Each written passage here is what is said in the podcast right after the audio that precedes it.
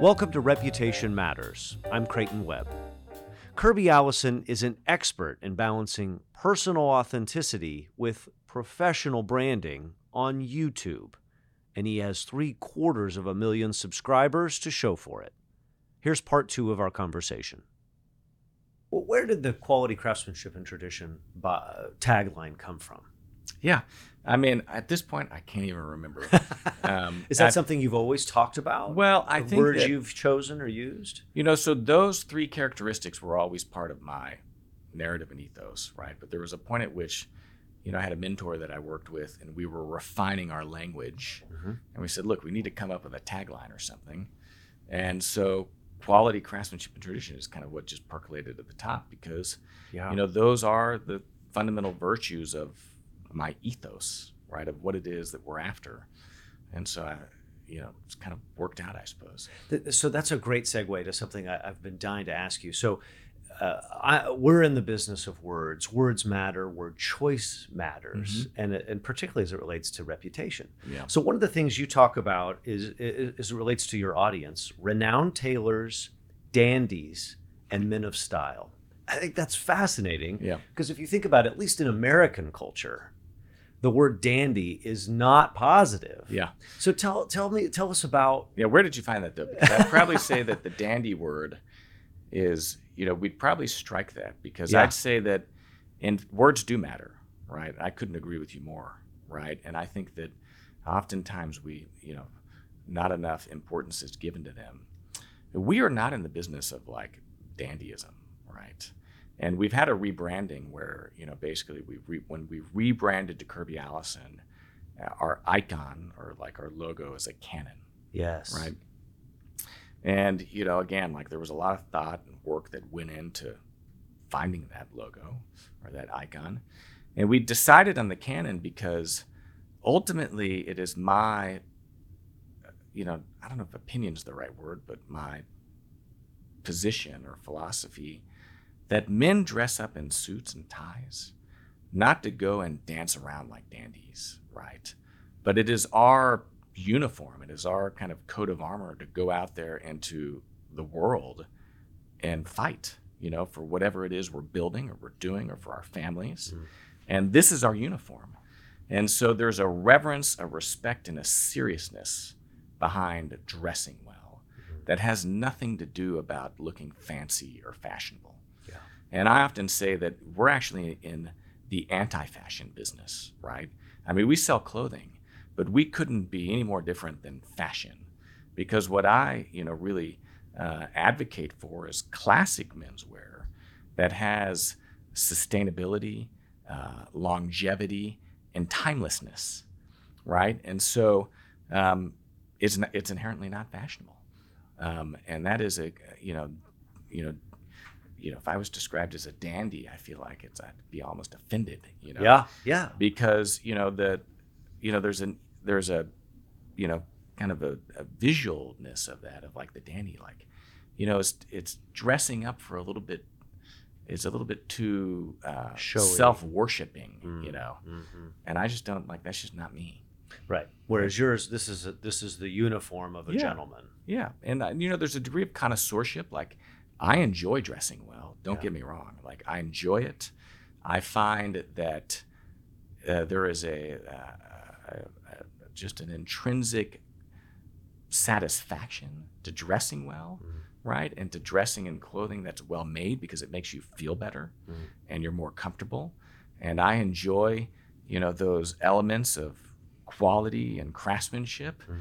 I appreciate that. And so, you know, there's it brings me personal happiness to like know that I'm wearing a beautifully made suit that's handmade in London by a tailor that I've had a relationship with. You know, those things bring me intrinsic joy that have nothing to do about anyone else. Good right? Like and I think that part of what we do in the channel is really talking about that and helping men understand that that exists. It's not something to, you know, to be ashamed about, right? Um, and that you know it's uh, you know there's a real virtue there. So you mentioned getting feedback. Do you get negative feedback? I imagine in this day and age, there's also folks who are like, let's do do something on the casual office Yeah. attire. Uh, yeah.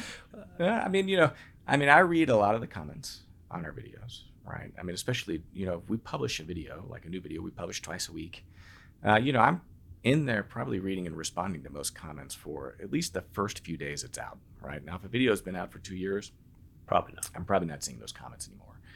Um, and so, yeah, I mean, you know, whenever you put so much of yourself into something, right? And, you know, the YouTube channel is an expense for us. Like, we don't make money on the YouTube channel, right? In some ways, it's charity, right? Because we film with people that make more money off the videos that we film for them than we do, right? Um, and it changes a lot of people's lives, you know. I mean, especially now at this scale. I mean, whenever we film with a bespoke tailor that's had no marketing, you know, I mean, the video can really have a, a profound impact, you know, on their business, um, which is a joy for me, right? To be able to, you know, to to, uh, to give that or to support, you know, the people that you know I think are worth supporting.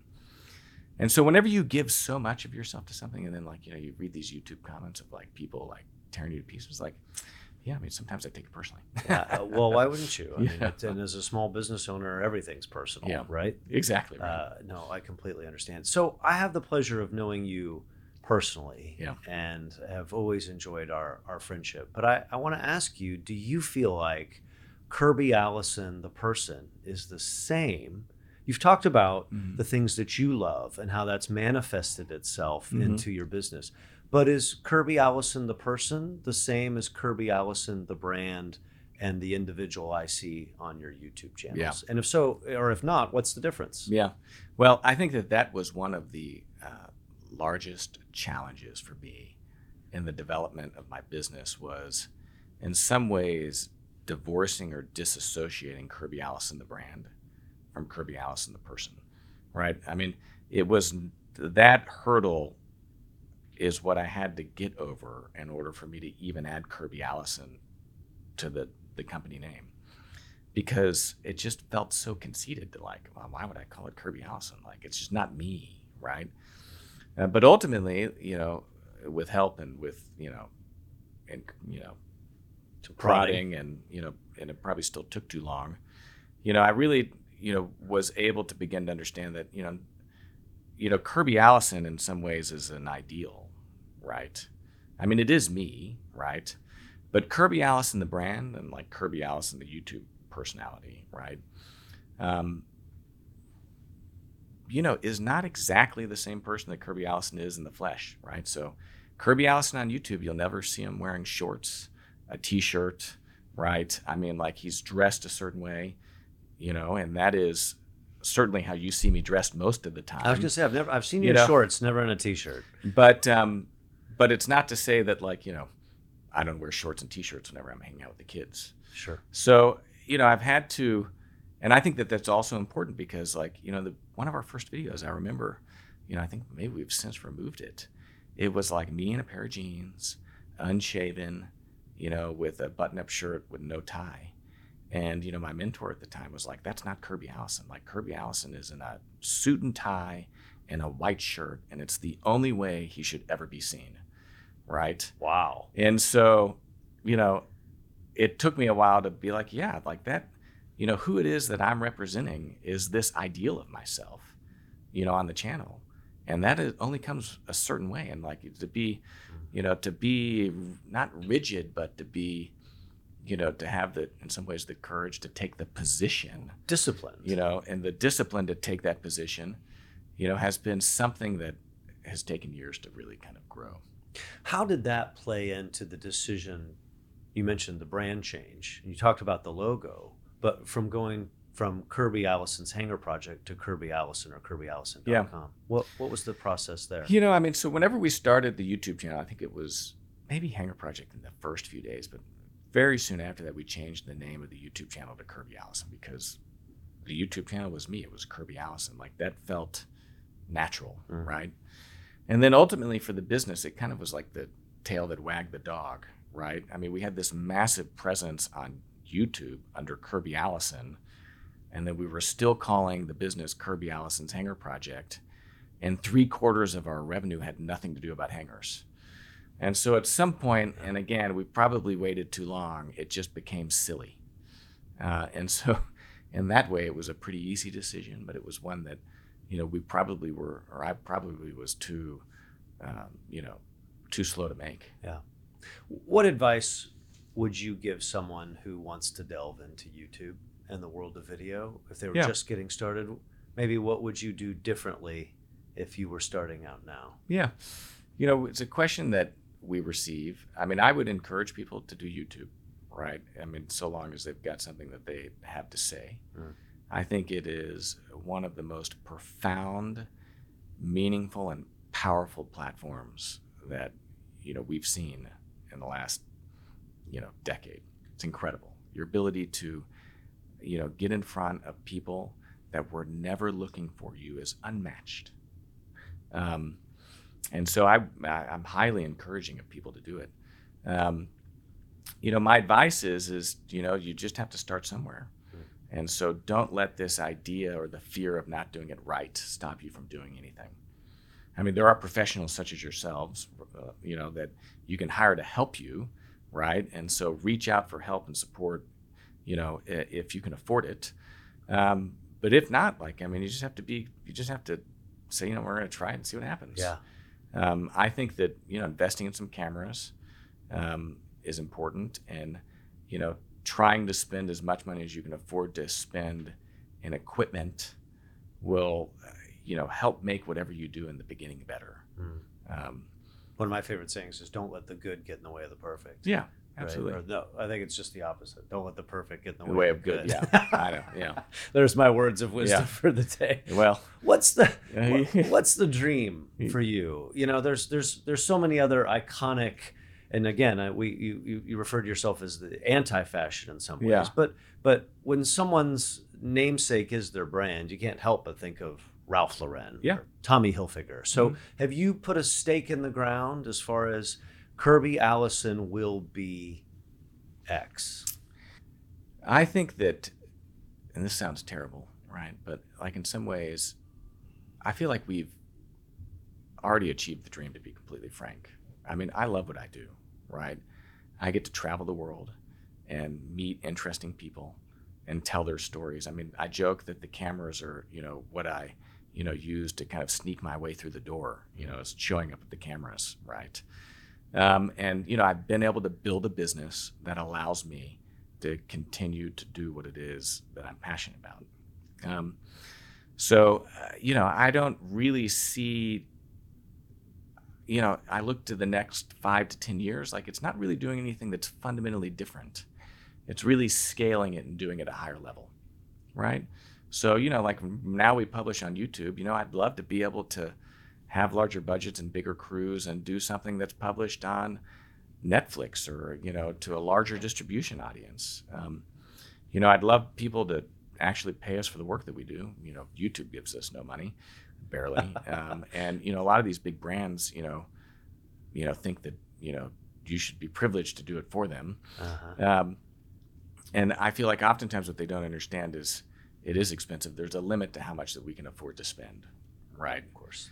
And so, you know, to the extent that we have someone helping subsidize the work that we're doing, is, you know, for them to really see that it is allowing us to do a better job telling, hopefully, a story that's meaningful and valuable to them. Yeah. But of Um, course, having sponsors has its downside also, right? I mean, I know you're not an editorialist, you're not a journalist, but you also don't want to be bought and paid for. Well, and I think that that's you know, a you know, kind of a uh, you know a tightrope that we have to walk, Yeah. right? Which is that, you know, we don't want to be bought and, bought and paid for. Like, I mean, we do, uh, you know, maintain a certain degree of like editorial independence, right? But at that same time, you know, we're doing this because we want to, not because we have to. And if we are telling a story, you know, we're okay. The, you know, for the brands, you know, or the people with whom we work, having influence in how it is that we language that and tell it.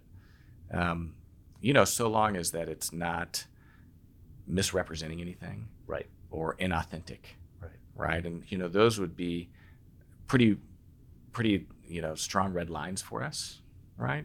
And if we found ourselves in a position where someone was asking us to say something that we felt would misrepresent the authenticity or the truth, you know, we would probably just, you know, not just maybe, I mean, if not out, is just did not talk about that. Okay, so we're nearing the end of our time together. Go on forever, you know, creating this. Um, I'm loving this. Oh, well, and I absolutely. I mean, the, the, your story. Is we don't do this enough. I mean, we need to have you know you and Nikki over and uh, you know do this proper, you know, over drinks and uh, dinner. But uh, yeah, Uh, that sounds great too. Let's do. We have a lightning round. Yes, Right. okay. So some of these are are bespoke just for you, ah, excellent. and then others we we ask No all pressure. of our guests. No, no pressure at all. Okay. What I have to ask you: favorite video you've ever shot? You know, we filmed a video at Duke's Bar in London, right, with Alessandro Palazzi. He's like a famous bartender. And, you know, besides, like, you know, it's funny, a little anecdote about the video, right, is that we filmed it in reverse order. So we filmed him making the martinis first, and then the greet and introduction second.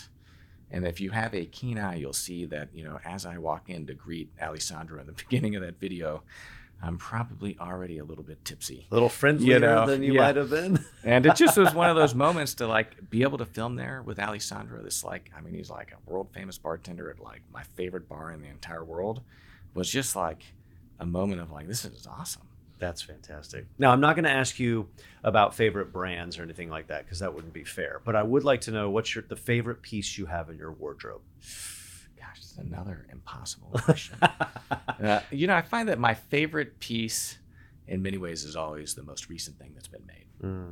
And Right. and in this case, it is Well, I mean, I'm wearing my Kent Haste, you know, bespoke suit. This is, uh, you know, uh, a beautiful Kent Haste tweed and nice plush brown flannels, and it's perfect for the weather outside today. And uh, it's one of the first, you know, kind of bespoke items I have made in London.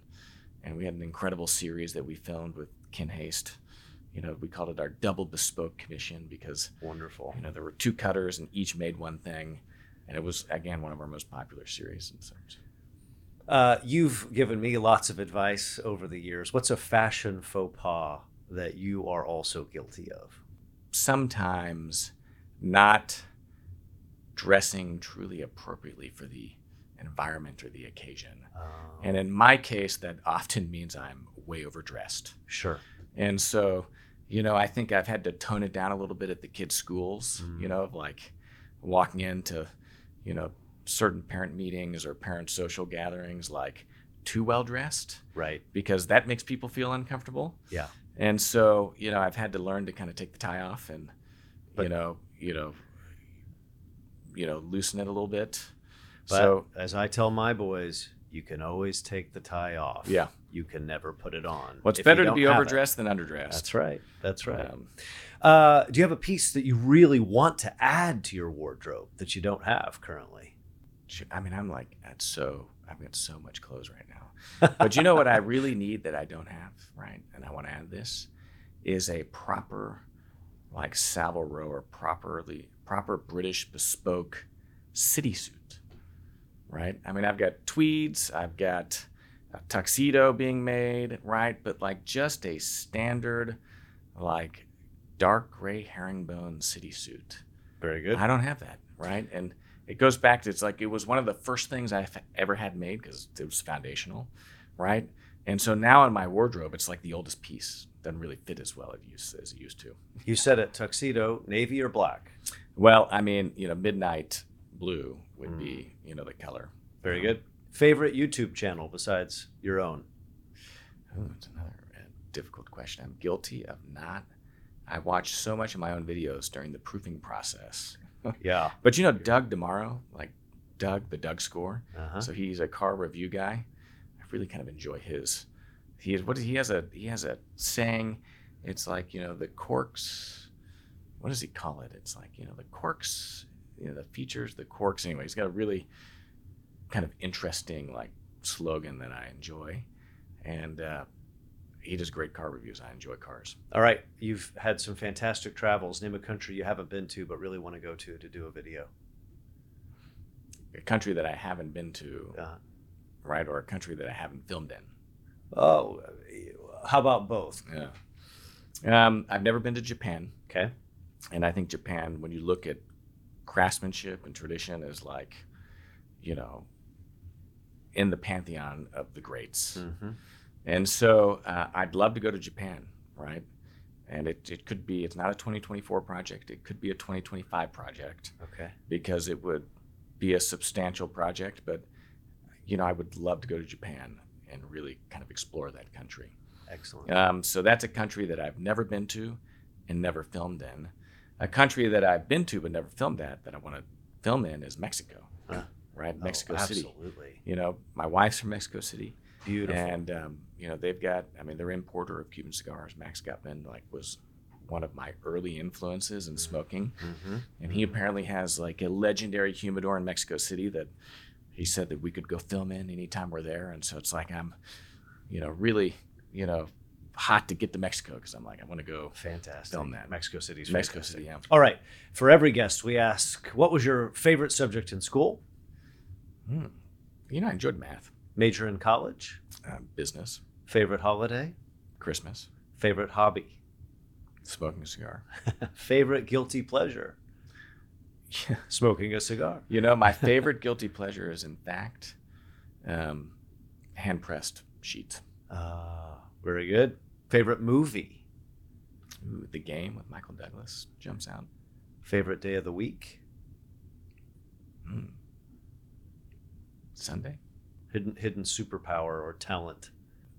I don't have any hidden superpowers that are funny, but I'd say that you know one of the superpowers that you know I've come to kind of embrace through work is the ability to really relate with other people, and that's something that I think I'm good at, and it's something that I enjoy. So, uh, and it's something that I think has allowed me in the YouTube channel, you know, to to to do it well, is uh, you know really kind of being able to explain other people's virtues better than they can Yeah. and that's a big part of what I help people do, um, is to you know understand what makes what they do special, and articulate that. Um, in many cases, you know, better than they would otherwise articulate it themselves. Well, part of being a gentleman is rapport and making Yeah. people feel special. Yeah, Right. and so, and I enjoy that. I mean, there's so many incredible people that have these just magnificent stories, and can't tell it themselves. I mean, you do this with your work, right? It's helping people figure out how to really, you know, champion their own stories, and um, you know, we do that for people that I think deserve to be helped and saved. I mean, I see that, you know, a lot of these heritage brands and these bespoke artisans. I mean, it's like an endangered species, Yeah. right? And so, and I think that like they need all the help they can get, right? Because what they do really is special and valuable. And so to be out there and kind of bang the drums, you know, advocating, you know, for their work um, is uh, is something that I think is significant. Uh, last question: One person, alive or dead, if you had to pick to have dinner with, or a cigar, Hmm. who would it be? Who would it be? Hmm. Uh, I would love to have a cigar with, you know, King George. You Great know, pick. You know, Great pick. you know, it's like I often joke. It's like anytime I'm in a beautiful place, all I can think about is smoking a cigar there.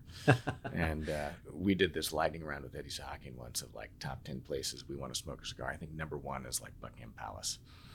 Because how cool would it be to smoke a cigar in Buckingham Palace? I imagine you will Yeah. have that chance You know, so- before too long. um, and those walls, you know, it's been too long. I was, you know, I, I know you're trying to wrap up, but I'm going to tell a funny anecdote, which is that I was in New York recently, and I was at, you know, one of the clubs there, like one of the gentlemen's clubs.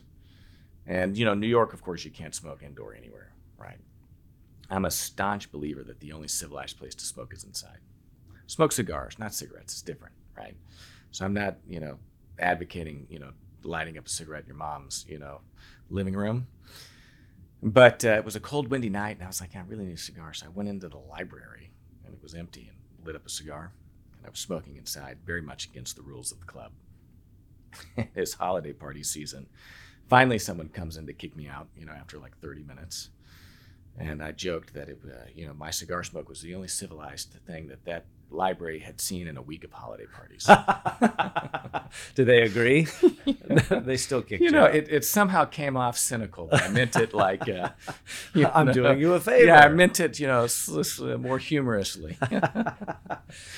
Kirby Allison, it is so impressive to hear your stories and how you have harnessed the power of YouTube. Three quarters of a million followers on YouTube, Kirby Allison and KirbyAllison.com. Thanks so much for joining Yeah. us. See y'all next time on Reputation Matters. We hope you've enjoyed this episode of Reputation Matters. Find us at sunwestpr.com or your favorite podcast streaming service. Until next time.